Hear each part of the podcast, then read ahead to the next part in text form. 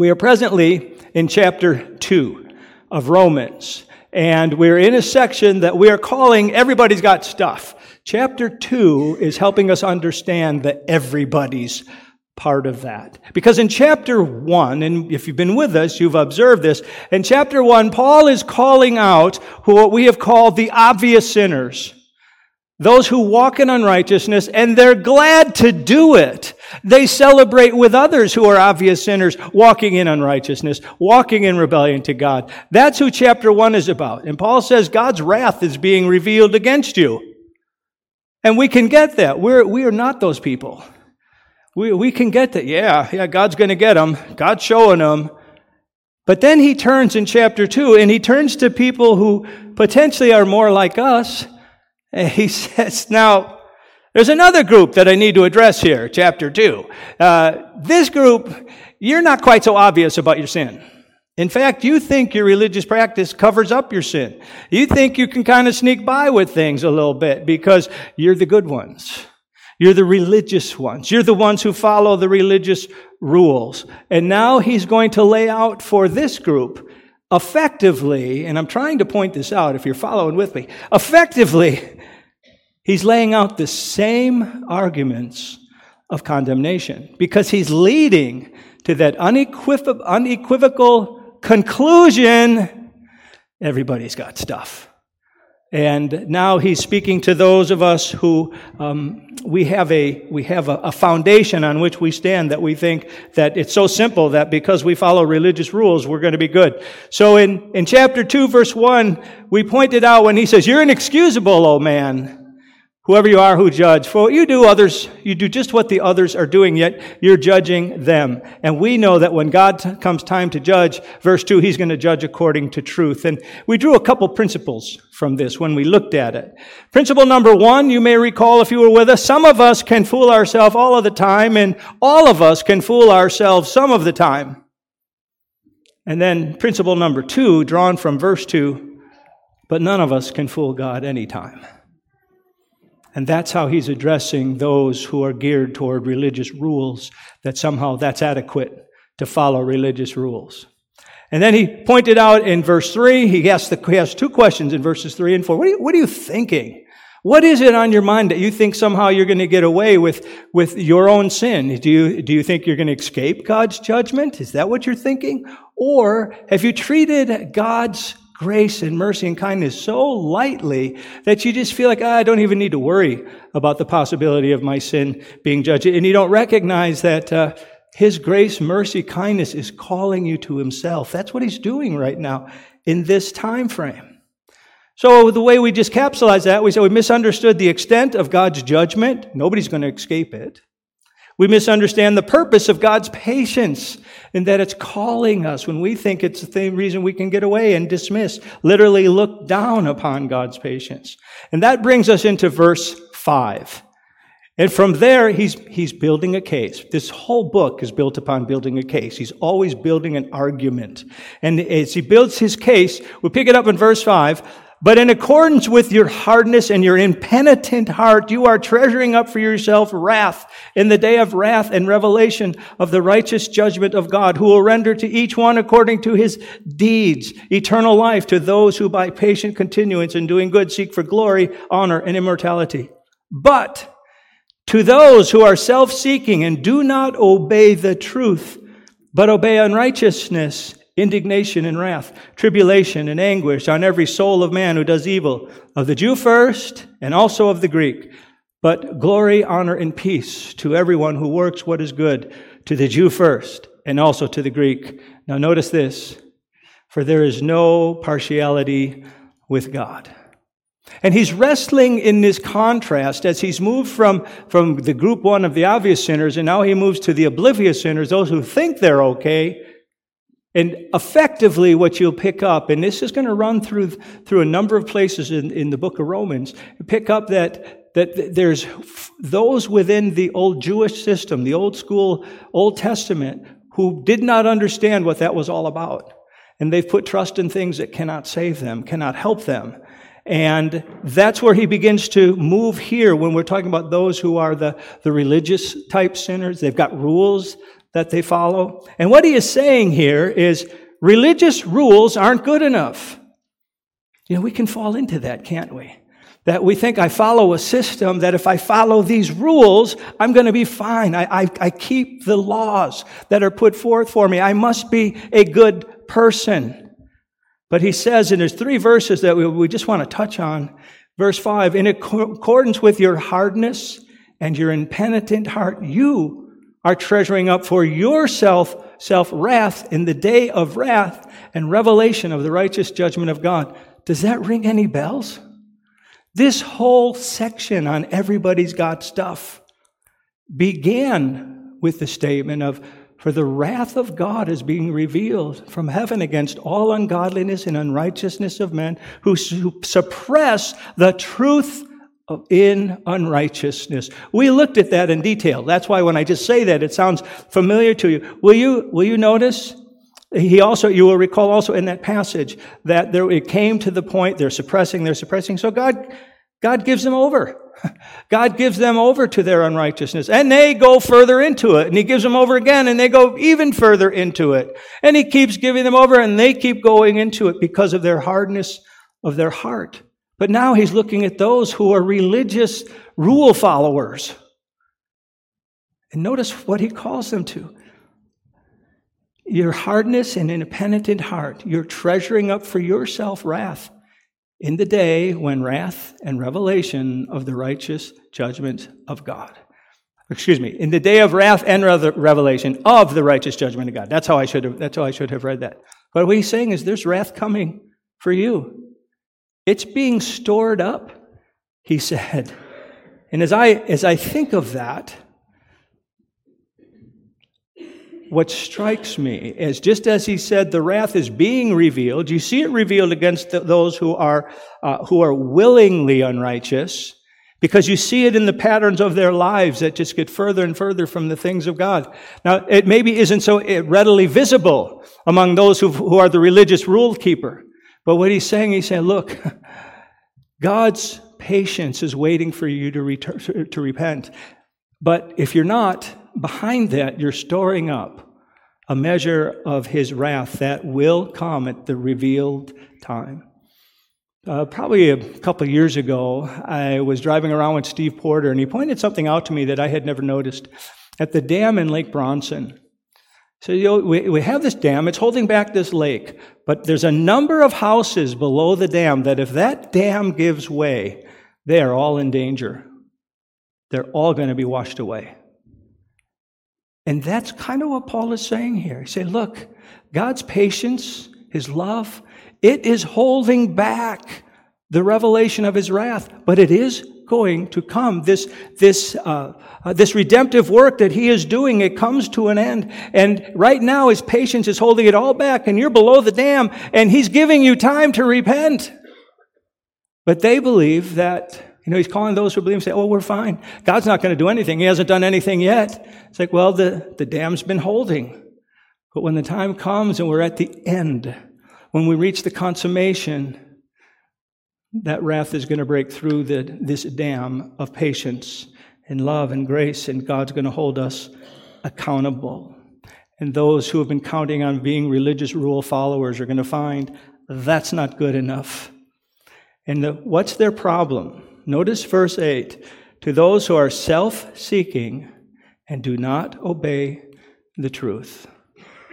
Remember what we said before? We said the obvious sinners walk in unrighteousness, the oblivious sinners walk in self righteousness. They think religious rule keeping is going to do it for them. And by that, don't admit their need for the Savior because I keep the religious rules. I'm better than those who don't want to and openly admit they don't want to keep the rules, but I do. So I'm not in that kind of need. I'm not in that place. And he says, You're all about yourself there. The truth that God is revealing is everybody needs the Savior. Everybody needs Christ in their life. That's the, that's the truth. That is, they are absolutely not obeying and they are just as much suppressing that truth as the unrighteous who openly sin. So, Point one religious rules aren't good enough. Point two God doesn't play favorites. Ultimately, he says there's no difference in verse 11 between, between the religious, the irreligious, and, and the religious rule followers. Because God's going to measure against truth. That's going to be the measure that judges is going to judge us. Not simply whether or not we've tried our best to follow some religious rules. And that truth is going to reveal um, something. And as we go from there, what we're going to see, what it reveals, everyone gets exposed because everyone has rules. Now, here's what I'm getting at with that. The people over here who are the oblivious sinners and they're the rule keeper, they say, well, they don't even know what they're supposed to do and they don't care. They'll do anything, but we got rules and we're following them. And what Paul is going to tell us now, he's going to say, everybody's got rules.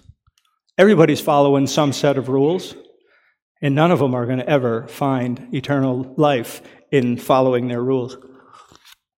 Notice what he says For as many as have sinned without the law, they will perish without the law.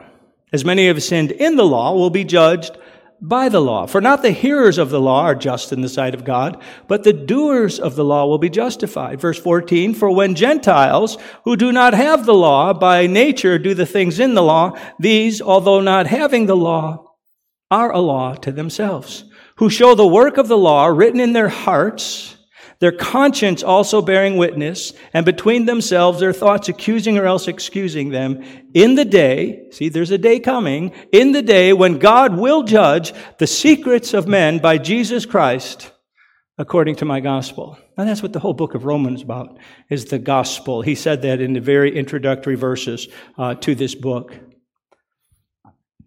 But what he is saying here and it's, there's a lot there to unpack that we just won't unpack here. But uh, he's saying we are all guided by some form of rules. Some people have the religious rules of the Old Testament, and, and they say, Oh, I follow this rule, this rule, this rule, and I don't do this and I don't do that. And they think that's fine. And some people just follow the rules of conscience. But even in the rules of conscience, he's saying they know what is right. They have a, some sense as to what's right, some sense as to what's wrong. They're aware of it. And they fail against those rules as well.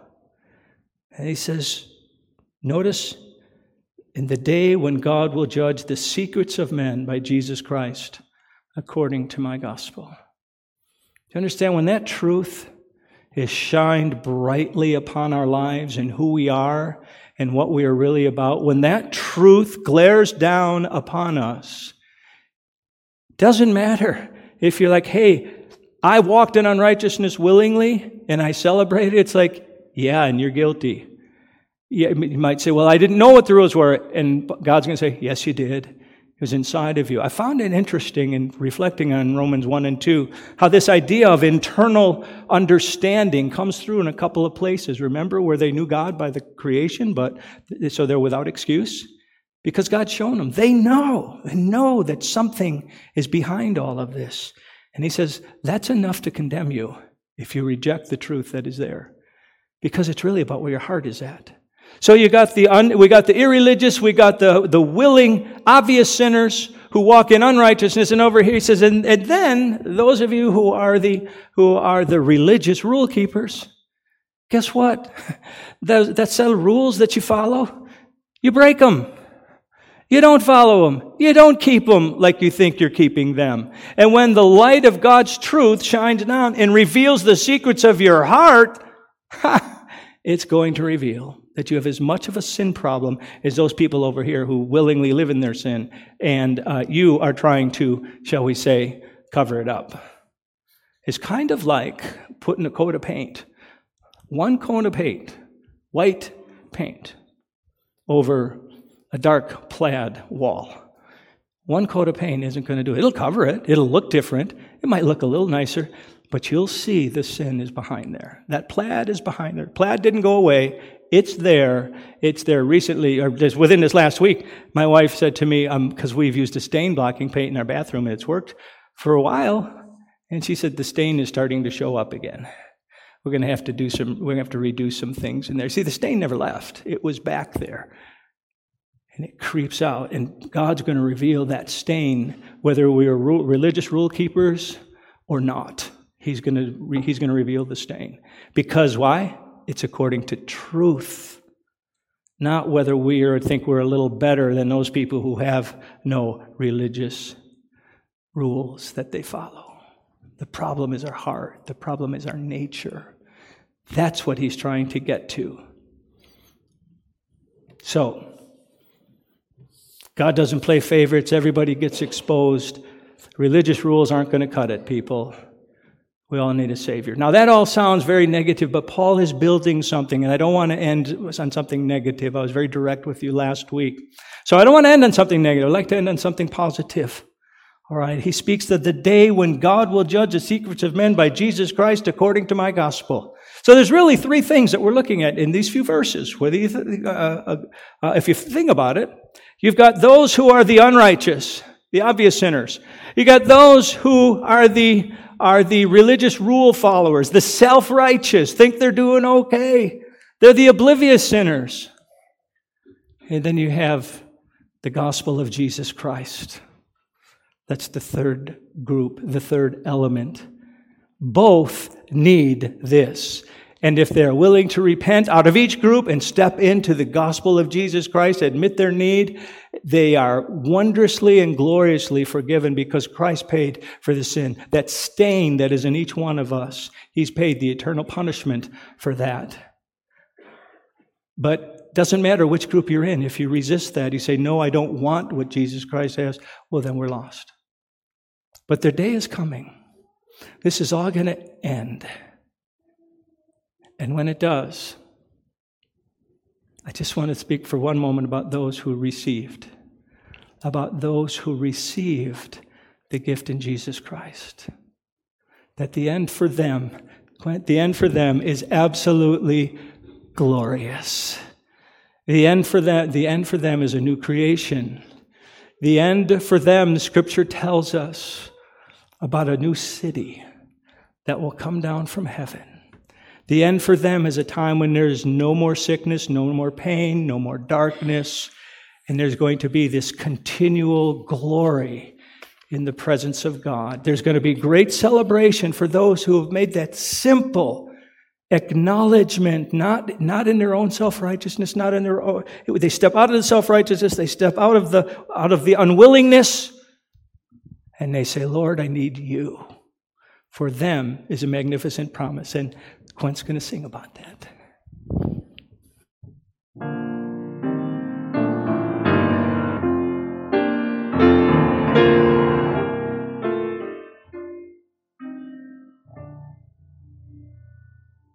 Last night I lay asleeping, there came a dream so fair.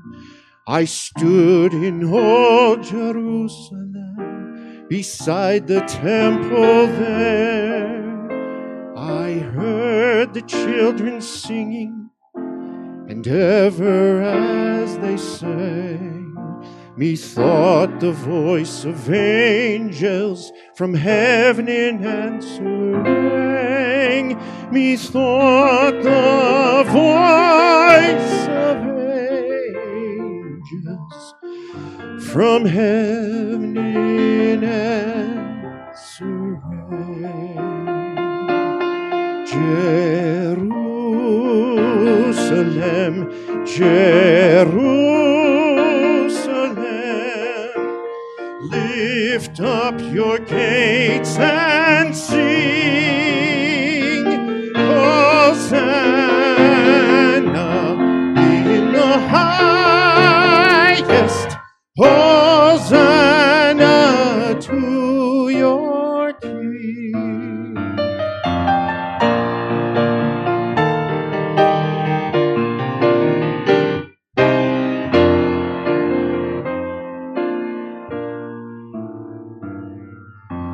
Then methought my dream was changed, the streets no longer rang. Hushed were the glad hosannas, the little children sang. The sun grew dark with mystery, the morn was cold and chill, as the shadow of a cross arose upon that lonely hill, as the shadow of a cross arose upon that lonely hill. Jerusalem, Jerusalem,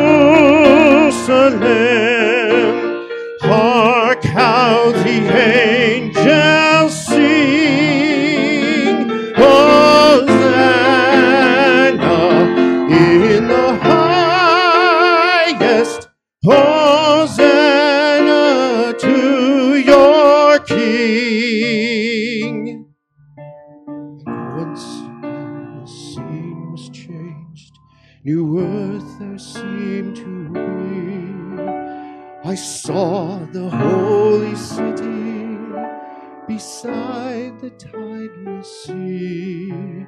The light of God was on its streets. The gates were open wide,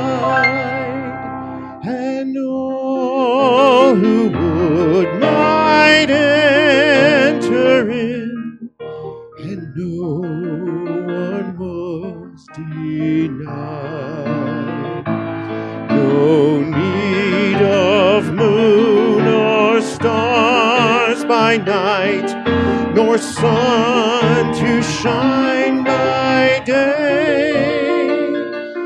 It was the new Jerusalem that would not pass away.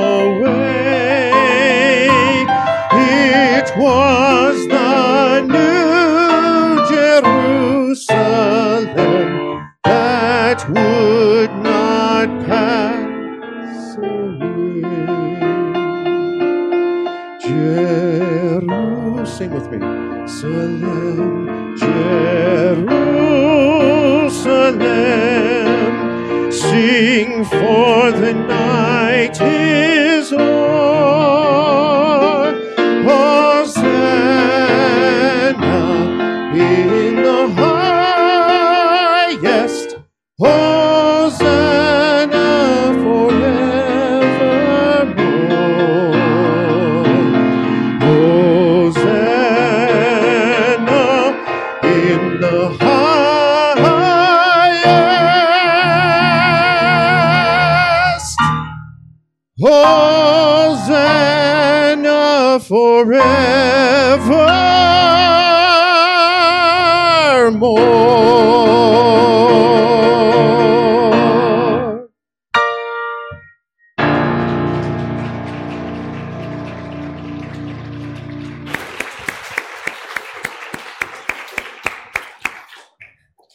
There is a new Jerusalem coming, friends. You read about it in the book of Revelation.